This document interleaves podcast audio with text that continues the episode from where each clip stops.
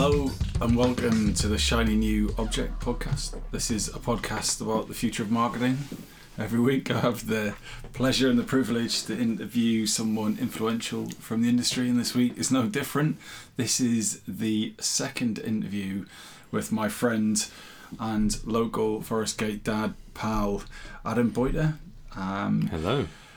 um, I'm excited about this conversation for a variety of reasons, but one of which is there was a kind of secret t- subject that you couldn't talk about Yes. last time. Yeah. That was very much a shiny new object. It was a very shiny new Um, object. and we will we will get onto that. But we met a couple of years ago, I guess, around that time when I was at We Are Social and you were head of marketing at Mhm. Pernod Ricard. Yep.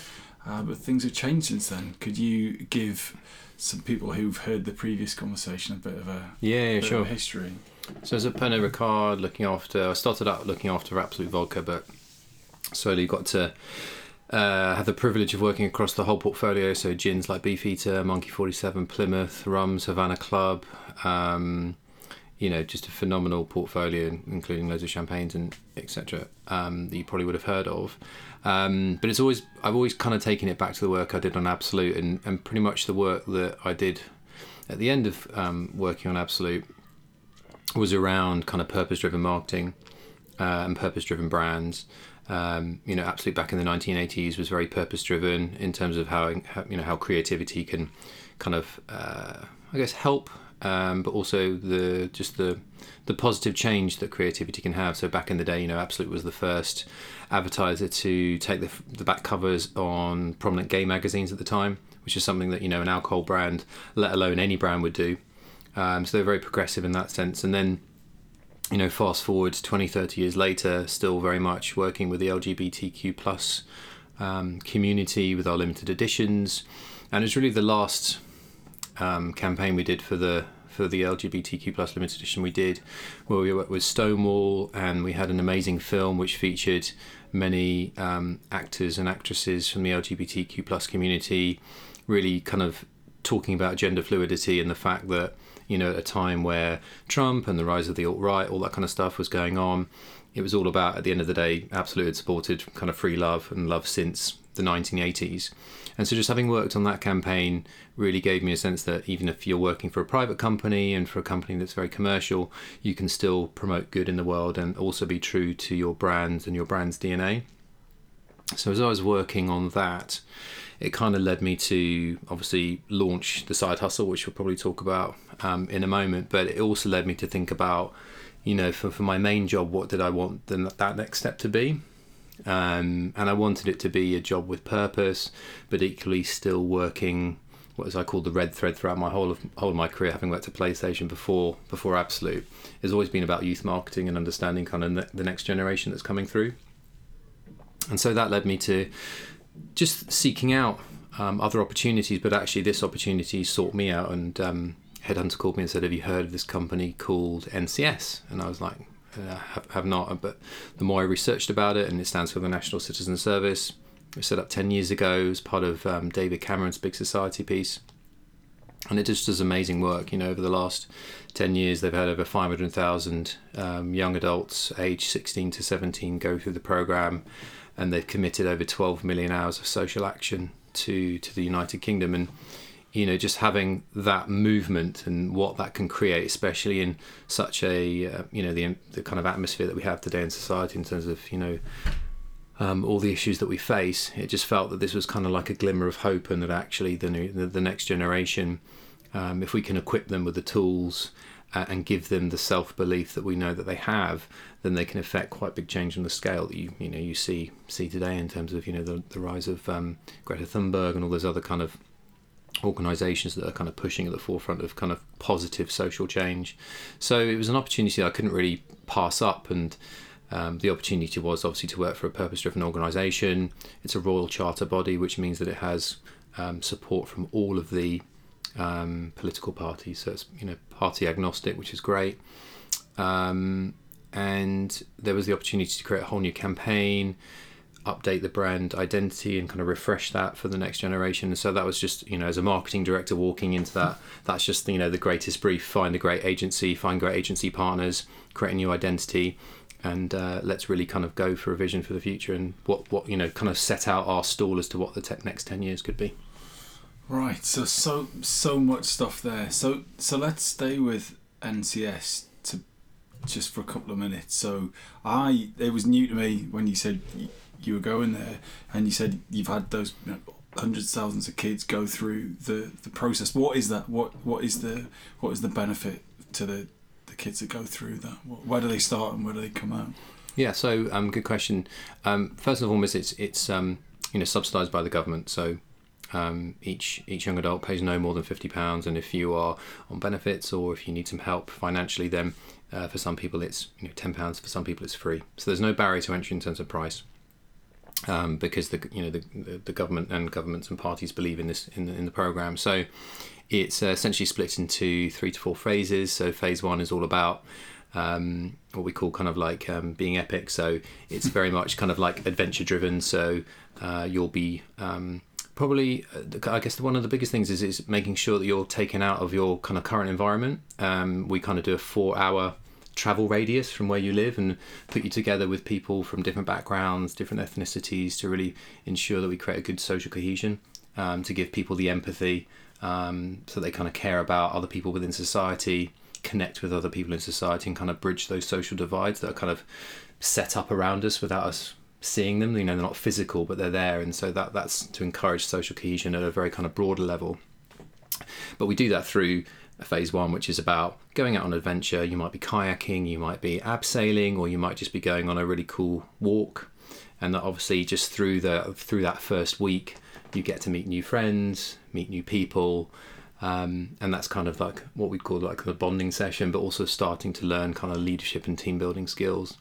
And then phase two is what we call residential. So you might be camping or you might be in university residential accommodation because it's over the summer. So university halls are free for, you know, people to, to kind of take on that accommodation. And that's where they learn kind of like skills such as could be anywhere from sex, sex education to coding to presentation skills. Um, they have lots of reflection time where they talk about how they feel um, and use mediums such as film or photo- photography to kind of um, build on that reflection. Um, think about where they want to go in life. Think what what they want to do. Um, and loads of different kind of varieties of classes to really figure out what they might be passionate about, but who also who they are as an individual. And then the kind of towards the end of that kind of phase two, you start to think about how you'd like to give back to your local community. And we have many partners. It could be local charities, local arts organisations, or actually just the uh, the young adults on program come up with what they would like to do themselves as part of a social action project, giving back to the local community. And then phase three is really about then making that local action project happen. So that could be, you know, raising money through a bake sale. It could be um, volunteering at an old people's home. It could be um, environmental, so picking up litter in a park or cleaning up a river, cleaning up a beach. Um, and obviously, this all happens at a regional level. But what we also find is that some of these initiatives are so great that they can actually be replicated on a national scale. So, um, whether or not you agree with it or not, you know, the food banks are a reality in, in England and UK at the moment. And um, one of the teams said, well, you know, quite often when people say, can you donate to food banks? Typically they say, you know, go around and buy an extra can of X or an extra packet of this and then drop it off at the till at the end. But people, as they go around, forget. So what they did is a very simple idea, which was let's label food within the supermarket that we know is really, really good for food banks. And so, therefore, it encouraged people as they were going around to just pick up the food. That was just such an obvious idea, but had such a great impact. And the the team that did this I actually met one of the girls today when we were um, uh, talking to our youth board, and uh, yeah, they they it was so successful that Sainsbury's basically then rolled it out across the whole of their their estate. And it's those kinds of simple ideas um, where you know young adults can kind of spot those obvious things that are so simple that can have such a great national impact. And that's kind of what we're what we're looking for is kind of regional ideas that add up to something that has national impact. And so, what what have been the jarring differences between working at NCS versus Pernod Ricard? There's the, the red red line of what you know, Red thread. red thread of consistency or whatever it's called, which is lovely. But um, I know that um, the alcohol sector isn't it, it, at all encouraging like abuse of alcohol in, in any way. Um, huge, huge on responsible drinking. Yeah. But fundamentally, it's it's drinking, right? Yeah, of course. Yeah. Where, but whereas, um, you know, you're you're transforming kids' perception of themselves, society, and, their impact on it. Yeah. And what what have been what have been the main changes that you've as as a job as a marketer that Mm. you've really noticed? Um, I think congruence in terms of not only can you do purpose-driven marketing, but you're working for a purpose-driven brand, and that feels good to walk in into the door. There's no real um, thinking about, you know, am I doing something that's not worthy? I'm not saying you know for people who work in other private organisations, it's um, the work you do is ir- irrelevant. Absolutely not. But it just for me, just where I was in my life stage and um, and the side hustle that I'm doing now, it just felt it just felt right. And actually, it felt that actually all of the experience I had from PlayStation, all the experience I had from Absolut, in terms of like being able to understand youth, understand kind of their kind of mindset, and then with Absolut about kind of that kind of purpose driven, put those two together, and that's why I, I came with NCS. So I, I kind of generally look at it as more kind of like parallels. So you know, the parallel being that uh, we kind of now report into DCMS and government, whereas beforehand I would report into the global team and you have those same kind of similar conversations where you're creating a campaign, you're getting sign off, and you have the same kind of um, you know sign off procedures and, and that kind of relationship that you need to build. But arguably, they're very much in parallel. The one thing I really enjoy is the fact that it's a, a UK based organization, which means that you're creating content, advertising, communications, identity all for people living in the UK. Whereas often when you find when you work for global organizations, typically the assets that are created, you know, they'll be leading with the US and then you try and like Europeanize it and it doesn't quite work and therefore you end up creating great assets but sometimes that don't- quite hit the mark. And then the only opportunity you have is to localize and that typically is around digital media um, events and experiential um, when when we when I was at Pernod um, so to be able to be able to control everything from media to creative to the actual platform that we have so digital um, and because we're a kind of service based organization you know you can have a tech stack you can have a dmp you do have enough monthly users and monthly visits in order to be able to take advantage of that in terms of you know retargeting or suppression marketing. So it kind of really in in some ways is the most sophisticated kind of marketing organization I've worked in. Um, which surprised but also you know enthralled me as to the Yeah. opportunity that was that was there So let's move on to the your shiny new object. Sorry, which, yeah. which isn't uh, isn't shiny at you. Well, it's definitely shiny. I'm, I'm, I'm looking at it. Um, so um, yeah, I'm- You're surrounded by bags. Bags. So we, I can't remember what you told me about the, about this, but um, actually, I just need to open this drink. We're in your uh, it's your spare room or your studio. The, the kind of called? home office Home. office. It's a lot of cool shit in here, actually. It's very nice. Um, uh, so yes, rather informal this evening. Um, and you said, "Oh, I'm, I'm launching a, a, a bag company." But before we get to that, that, that's not the first side hustle you've done. Mhm. Yeah, so um, if you ask my parents, has, has Adam always had an entrepreneurial streak? It started when I was probably seven. I was selling uh, the best picked conkers to uh, the local kids around where I grew up. What was the name of the business? Um, it, I was just Just just there's, here's a box of awesome conkers. Come and buy them for one or two p.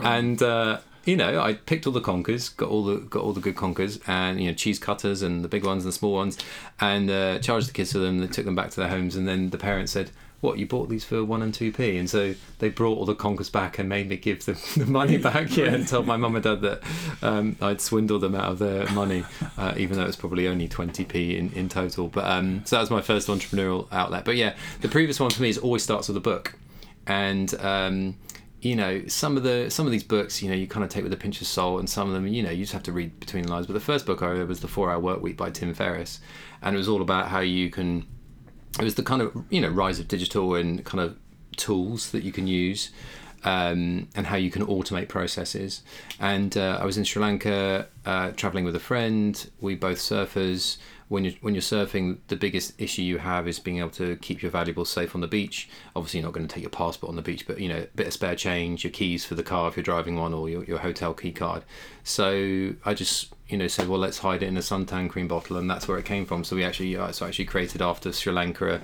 Um, a fake suntan cream bottle that um, is water resistant and you can hide your valuables in on the beach so you know thieves don't steal it and And at um, a glance, it looks like a and at glance, it looks like any other thing, yeah. And uh, at the time, I was working at PlayStation, and we did a lot of merchandise. And I contacted my, my friend Annalise at Dynamite Promotions, who I'm still very much in touch with, and she does a lot of uh, merchandise um, for like I said, Disney and loads of kind of film companies. And she helped me source the manufacturers in China, make sure it was ethically made. And even at that point, I made a point of making sure that the you know the cardboard could be recycled, uh, the plastic that we were making the bottle out could be recycled as well.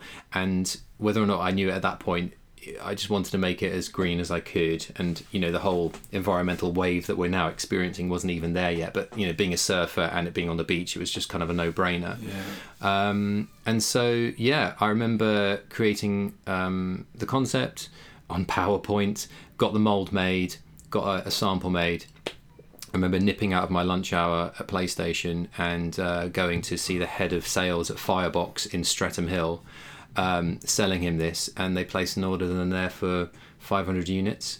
Um, minimum order quantity was a thousand, so we basically placed a thousand. Um, we had our first order of 500, and then it just continued from there. What, Um, what was it called? TanSafe. Right. We went with SunSafe to start off with, but then we t- uh, but we went through all the trademarking. We wouldn't get away with it, so yeah, TanSafe. Um, And, and is it it's- still going? And still yeah, selling? it's just uh, again automated processes. So I learned there to think about automated invoicing. Uh, I have a warehouse um, which I, I got through a friend's contact that has super low rates and super low storage rates. And literally, I now get an order in from say Firebox and one of our other retailers, forward it to the warehouse, uh, raise an invoice on Xero, and that's it. And it literally is like you know, there's no such thing really as passive income because you've got to set it up to start off with, and you've still Yeah. got to nurture it and all that kind of stuff. And we probably could have more retailers on board than we currently do. But to be honest with you, something that just sits in the background and pays for, you know, a bit of investment in your ISA per year or, or a family holiday, I'm all about that. Right, but it's done. It's done more money than that over the years, hasn't it? And we don't need to talk about how much, but it's a, it's a not insignificant amount of money that it's. Yeah, it's no, we, I mean, we must have sold at least, I don't know, three, about probably about I don't know, twenty five thousand units. this is brilliant. Um, yeah, and we still haven't cracked America yet. So if anyone knows any distributors in America, let me know. Um, and what happened after that? What, did you, did you go to the uh, to the to the bags straight after that, or? So that was really interesting. So I think the TanSafe thing really showed me automating processes, how to set up a business, how to set up an LTD, business banking, all the kind of things, all the kind of shell that you need around to, to kind of drive something like that forward. Um, and then the bags came around by, I mean, I remember even on my first date with my now wife, she remarked, I can't believe you already knew what your favourite bag brand was. And it says Ally Capellino, and I've, I've been obsessed with men's bags. Um, and always looking out for the perfect man bag. Um, then we met a friend um, called Samata who um, works for Red Carpet Green Dress. Who um, they basically work. She works with uh, Susan or Samantha Cameron, who's David uh, David Cameron, um, James Cameron, the movie director's Right. wife, who is vegan, sustainable, eco conscious, and they have this thing called Red Carpet Green Dress, where they dress celebrities. I think it's one or two celebrities a year on the red carpet in uh, an eco dress, and they PR that. And so uh, I was just chatting to her, and she invited me to kind of London Fashion Week, and we got chatting, and I was just talking to her about how much I love bags and how much I wanted to create eco bags, and she just basically kind of chatted me through things, and I thought, well, actually, that's you know, I think you know, marrying the two together, it's definitely, um, you know, definitely for me. And then I was traveling in Hong Kong, and I um, actually no, sorry, let me get the story right. I met someone's husband, and he worked for Fred Perry. And he said, if you're going to Hong Kong, my wife's my wife is half Chinese. He said you should check out this area in Hong Kong. It's where all the cool kind of fabrics are made. Um, so I, I kind of checked that out. And as I was doing that in Hong Kong, um, which we go to every year, I was just texting a friend and I said, Oh, you know, I'm thinking of starting a bag business. I'm in Hong Kong currently. And she was like, Oh my God, you should meet my friend um, John, who runs a uh, international sourcing company for bags. So they make bags for like Hunter, Alexander McQueen, um, Kurt Geiger, all this kind of stuff. And I'm thinking, Oh my God, it's kind of big time. He's never going to really do it. But anyway, within 24 hours, I pulled together a pitch document, had my ideas for the design, what materials I wanted to do, met John we really hit it off, and he was like, "Look, we've been burnt in the past, um, but we really like what you're doing. No one else is really thinking about sustainable materials. Certainly within the bag industry, we know that our clients are going to be thinking about these kind of sustainable materials in the future.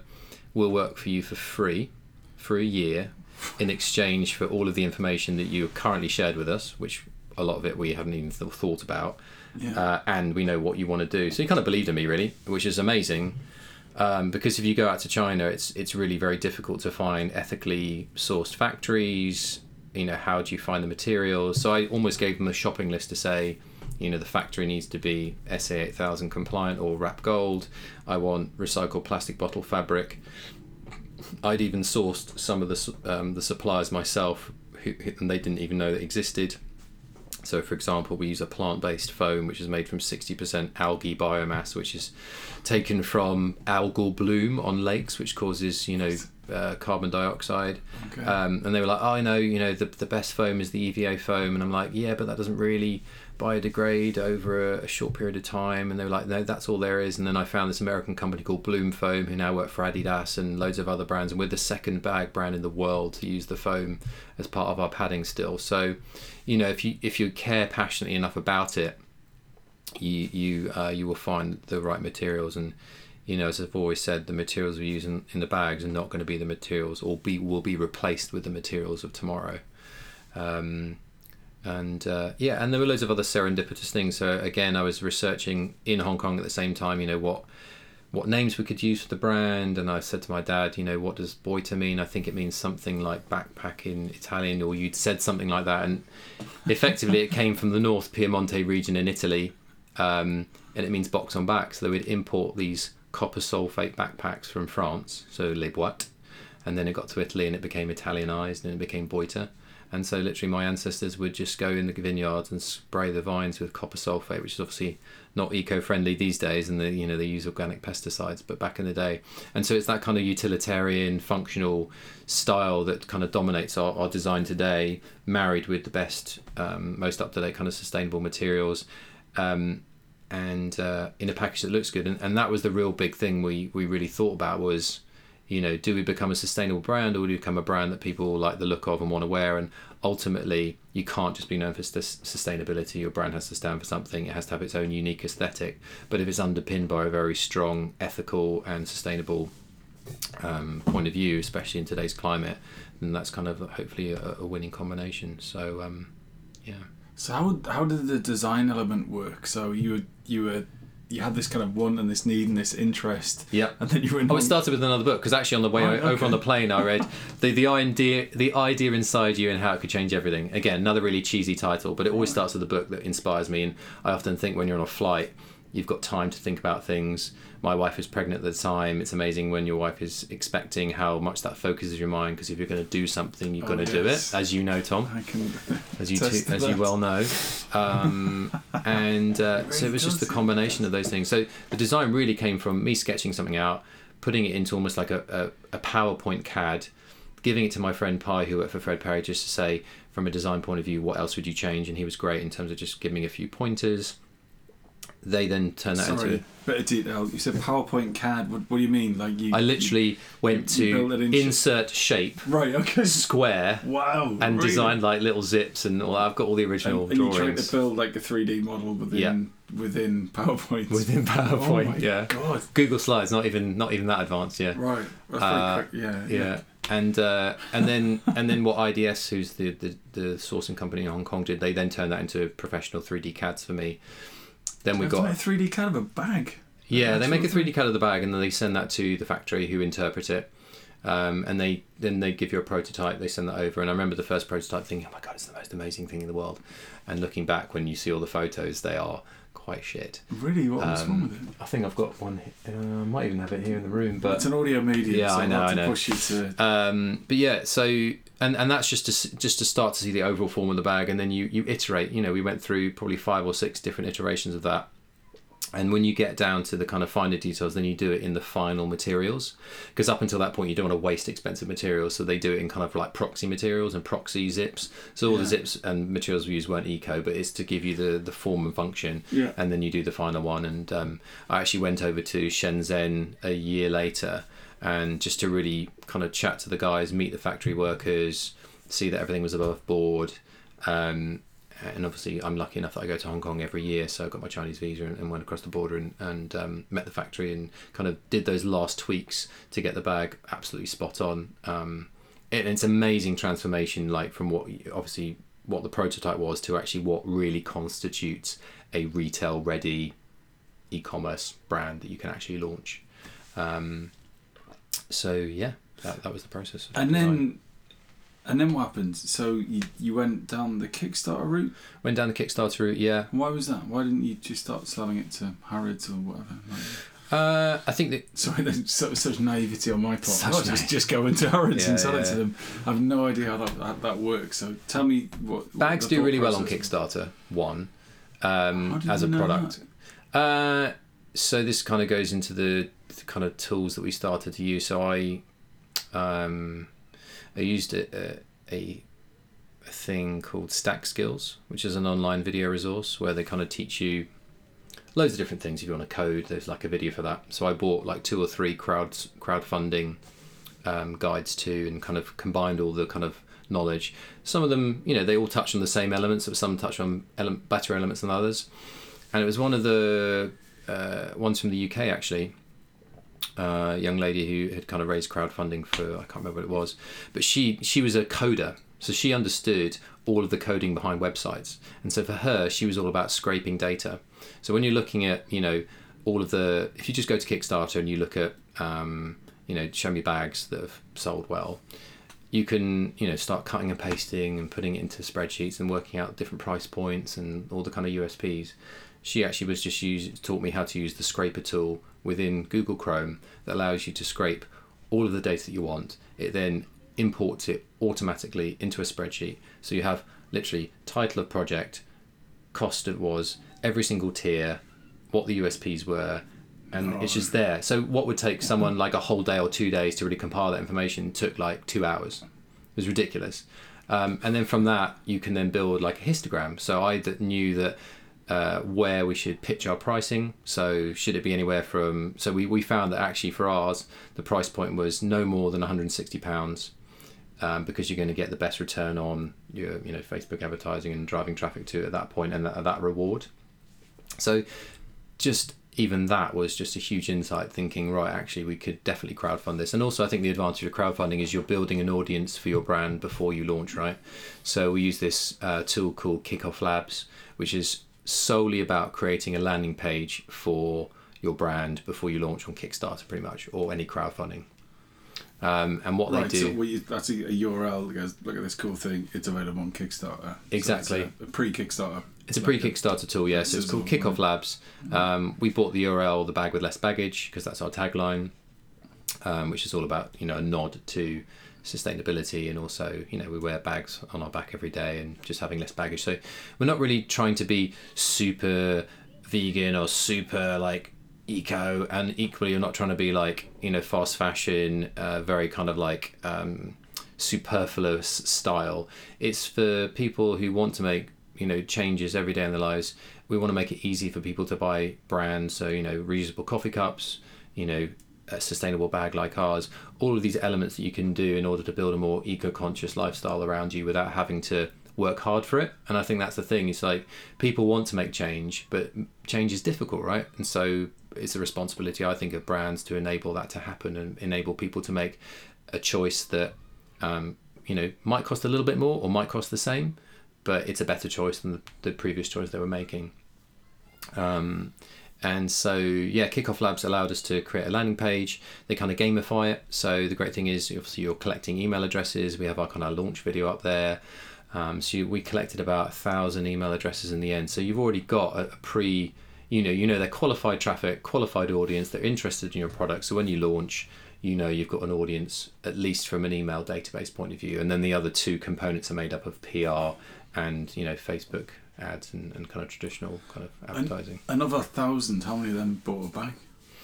That's a good question. Was it half or 25 percent, or was it like? Yeah, I would say out of um, email was by far the I would say two thirds of our driver Right. of our sales. So it's it's so important to create um, an email list beforehand because again it's qualified traffic. People are already interested in the brand. They're going to buy Yeah, it, yeah, right. and equally they also want to buy the super early bird deal because that's the cheapest one and you know they, they just kind of want to get on it at that point so we had three tiers well, i think 165 we had like 155 165 175 i think were our three tiers um, and so you know so many people locked down at that, that first tier um, i would say yeah two-thirds of people who bought it weren't were not family and friends which is great and a third were so you know the third were your core that you can you know Yeah. depend on Yeah. but equally, you know, the feedback we've had from family friends is that they love the bags. We've got great reviews. You know, first and foremost, it's got to be a great product, right? You know, you're not going to put your name to something. It wasn't an ego thing that I called it Boita Bags. You know, we had loads of other names like, I can't remember what they were, but it just so happened that it was serendipitous that we chose that name because it meant something. But if you're going to put your name to something, the product's got to be great. And where where are you at with it now? So you you you went well over your Kickstarter target. I seem to remember you were. Yeah, so that was the other thing that you know the StackSkills taught us was that in the first 24 to 48 hours you need to have at least 30 to 50 percent of your raise done because then that trick doesn't trick but it trips the algorithm on Kickstarter then push you up the organic rankings. Right. We would also um, email the editorial team to say, look, we're launching tomorrow. This is our target. Watch out for us. And the result of that, they made us the the kind of most loved brand that day and that week on Kickstarter. Right. And so, if you, I think, remember, I think we, if you search the best performing bags by Magic on Kickstarter for that week, we were like number three. So we're in the top ten out of you know hundreds and hundreds of launches. So that then kickstarts the kind of algorithms, then push you organically up those listings when people are logging into Kickstarter because you have kind of serial Kickstarters that will just back anything. But if they, you know, that's what they look for. So yeah, we raised, we did our raise in under a week with like another two weeks to go. So we did, yeah. And so, uh, to give me an idea of numbers, how many Boita bags are out there on people's backs as we So speak? 250. Right, Um, and since we launched on e-commerce, we sold about another 20. So, and um, as you know, we're kind of just looking at optimizing the kind of ad funnel for that and making sure we get to a good cost per acquisition. Um, but yeah, that's that's the beauty of it. You've got an inbuilt audience, um, gives you momentum, allows you to hit your minimums with the factory, um, and also then allows you to get some great reviews. You know, just asking people how they, they would improve the bag, what they love about the bag, getting them to write that on Google. So we've got some great Google reviews. We've got over 30 Google reviews now. So again, if people Google Boita, the first thing they'll see is obviously our website. They'll see the Google listing. They'll see the reviews. They'll see the positive reviews. So it all starts to build this this kind of positive reinforcing ecosystem really. Um, but there's so many other tools we used um, to, to go live. We use Rocket Lawyer for all of our kind of contracts and kind of legal work with the um, uh, with the factory. We used uh, Uh, for any, uh, for yeah, you can't see this, but basically Adam's got his deck out on his phone, which is it's unbelievably typical. oh, Um, it reminds me of ad tech. And so, um, so what, what's gonna happen next? Is it is it more bags, more products, or are you gonna? Yes, we're looking at new SKUs. So we currently just have the backpack. Um, we're looking at you know creating a tote, creating a weekender, um, What's a weekender? Sorry, you know weekend bag, right. just like so a, a, backpacks use that for the a duffel bag. You know, a nice duffel bag. What's the, what's it? Sorry, um, um, you're a bag person. I'm. Uh, Yeah, yeah. Back, back, back, the backpack we have is for like work, right? So you can fit your gym kit in it, you can fit your laptop, all your stuff for work. But you don't really want to take that on a nice weekend away to, I don't know, you've got a deal on champneys or something like that. You're taking your, your wife and uh, away. Uh, so weekender is that kind of like it's like slightly slightly bigger capacity. Right. Okay. it's more for that weekend getaway. And then your tote is just maybe if you're kind of like just the weekends, just slightly less fussy, just kind of shove everything in a day bag and kind of go around go around town and just do what you will. And will you kickstarter those bags as well, TBC really. or or use your thousand plus whatever email addresses to? You know? Yeah. I mean crowdfunding is a good way of doing that, especially when you need to hit minimums on your first run. So another technical question. So Yeah. you have a you have a young child Yes. and you have a, a job on the other side of London. Mm-hmm. How, how do you make all that work? How do you a find the energy and the time and like there must be a. I know your your partner's an entrepreneur as well. Yeah. uh, which m- Helps, m- definitely. must help. Yeah. But uh, you know, you you still have to nurture that relationship, and Of course. know, so how how how do you decide what to put first, and how how do you make the work life balance? Because not only have you got work work, you've got Yeah, yeah. like these extra things on top. So I think I was fortunate enough to be able to set this up at the end of my kind of career at Pernod, um, where I had a bit more time on my hands because I didn't have a, ba- a child at that point really, um, and my wife gave birth, you know, when the brand launched. So we kind of done all the kind of real big upfront work before that. So that that was a, that was a bonus. Um, so she, yeah, she she teaches yoga and also does motion graphics. So the great thing is like you know for example monday tuesdays and thursdays she'll be teaching until 9 or 10 o'clock at night so those evenings are the evenings that i reserve to work on the bags. And then wednesdays and fridays and saturdays is family time. Right. um, and then sundays is kind of family time plus she does a bit of kind of yoga as well there. So you know we'll- work it into our schedule and so it means that the time you do spend together is, is quality time because you know that's the time that's been Yeah, dedicated and we don't you know ironically we do reinforce each other. She, she, she's always talking about the yoga business i'm talking about the bag business she's a designer so she kind of gets the aesthetic and so we do riff off each other um, but we do try and kind of you know make sure we um, reserve time just to talk about us as a family etc So, bit of a guess, but my assumption is that the people who listen to this podcast are, are interested in the future of marketing um, and will work for agencies and brands. Yep. And the, I think there's a, it, it, the early, uh, Tom Goodwin said when he was on the podcast, things hilarious. He said, You spend the first 10 years of your life trying to get into meetings, and the next 10, 10 years of your career sort of Yeah, trying to get out of yeah, which yeah, I yeah. Really, really, really like. yeah great Um, Um, and I think that a lot of people who listen to this podcast will be in that like trying to get out of meetings period of their Yeah. career and thinking, oh, I wish I could do something. I wish I could come up with a brilliant idea, uh, like the bags or the or the tan safe. Um, what advice would you give to someone who's listening to this podcast thinking, I've got a bit of time, I've got a bit of energy, but I don't have an idea, but I want to do something on my own that's mine? What, Yeah, yeah. what would you suggest that they do? Um, be patient. I would say would be the first thing. I remember, you know, four years ago, just having a real itch that I couldn't scratch, and I'd done the tan safe thing, and that was great, and but it was never going to make me, you know, be able to be completely scalable, and I just had this itch that I couldn't, and I was just constantly thinking about ideas and businesses that I'd like to do, and then eventually, like just certain puzzle pieces came together. So it was the purpose-driven advertising from Absolut, the fact that I wanted to do something that was a bit more eco-conscious, the fact that I'd given up meat and become a vegetarian, for example, um, and just this kind of self-realization that if I was going to do something, all those elements needed to fit together, and so it came came perfectly in the fact that I love bags, was into eco stuff, thinking about environmentalism, and those puzzle pieces came together to create that, and that's what drove me forward. And you you definitely know when the idea is right because it just clicks, and you can't not think about it, and you can't not do it. So if you, but you know, there's probably lots of trial and error. Try it, and if you're not passionate about it after a month or two, then it's probably not the right idea for you. Um, so that would that would be from a from that point of view. But it's definitely also the law of incremental gains. Like it's taken me two two and a half years to get to this point. Um, and also don't beat yourself up about it, especially if you've got a full time job, you've got a family. Just keep just keep just plugging away at it. Um, but the biggest thing I would say is just, you know, there's never been a better time to start a business because of the tools that are available, right? And so a lot of those things, like the StackSkills, that just frees up your time because time is your premium, right? Um, and so anything that can get around that. So I know you use G Suite, right? It's great. You know, six ninety nine a month for your emails, but you have access to almost to unlimited storage, right? From a, a drive perspective, um, it syncs. You can work on presentations on your phone, on your laptop. That's the that's the great thing about kind of G Suite. So Google Slides, spreadsheets, all that kind of stuff. It's accessible anywhere.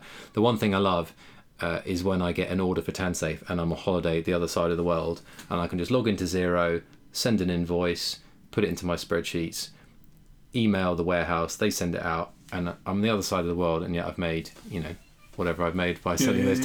Right? Brilliant. and and that and those moments are what makes it worth it i think um, other things we use obviously godaddy for like domains appsumo i think is a great resource if you haven't signed up to it we've probably only i've only bought like two or three products off it um, one which was um, stencil which is like a super pared down version of um, Photoshop, but it's made for social media. So they have presets, templates uh, for Instagram stories, Facebook headers, emails, Snapchat filter, uh, Snapchat stories, like vertical stuff.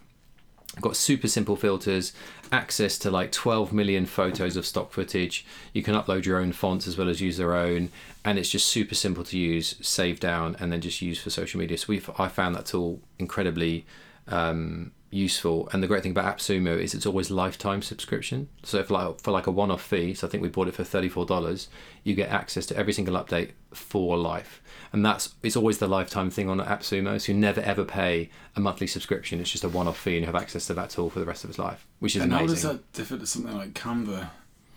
Uh, I, I, yeah, I did explore Canva, but I think again Canva hasn't been offered on AppSumo, and if you if you kind of Right, go for okay. the, yeah, I think you then have to pay a monthly subscription if you want any kind of functionality. You know, the free stuff's never that good. So be patient.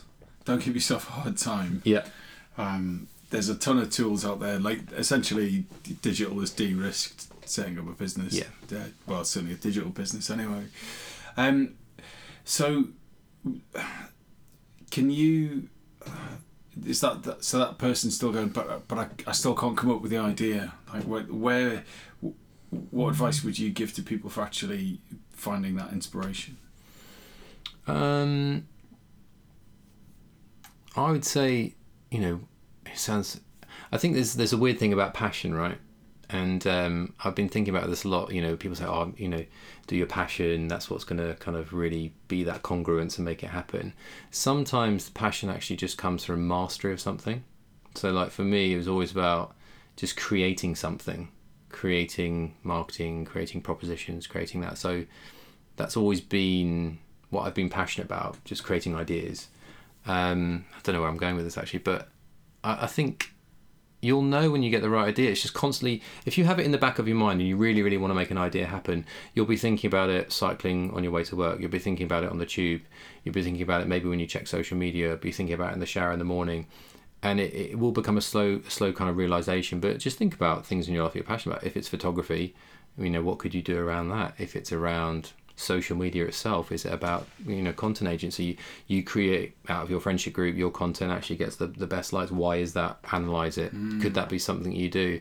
So it could be something just around your everyday. For me, it was just about I was always obsessed with bags. Never really found the right bag for work, and so I thought, well, why not create one?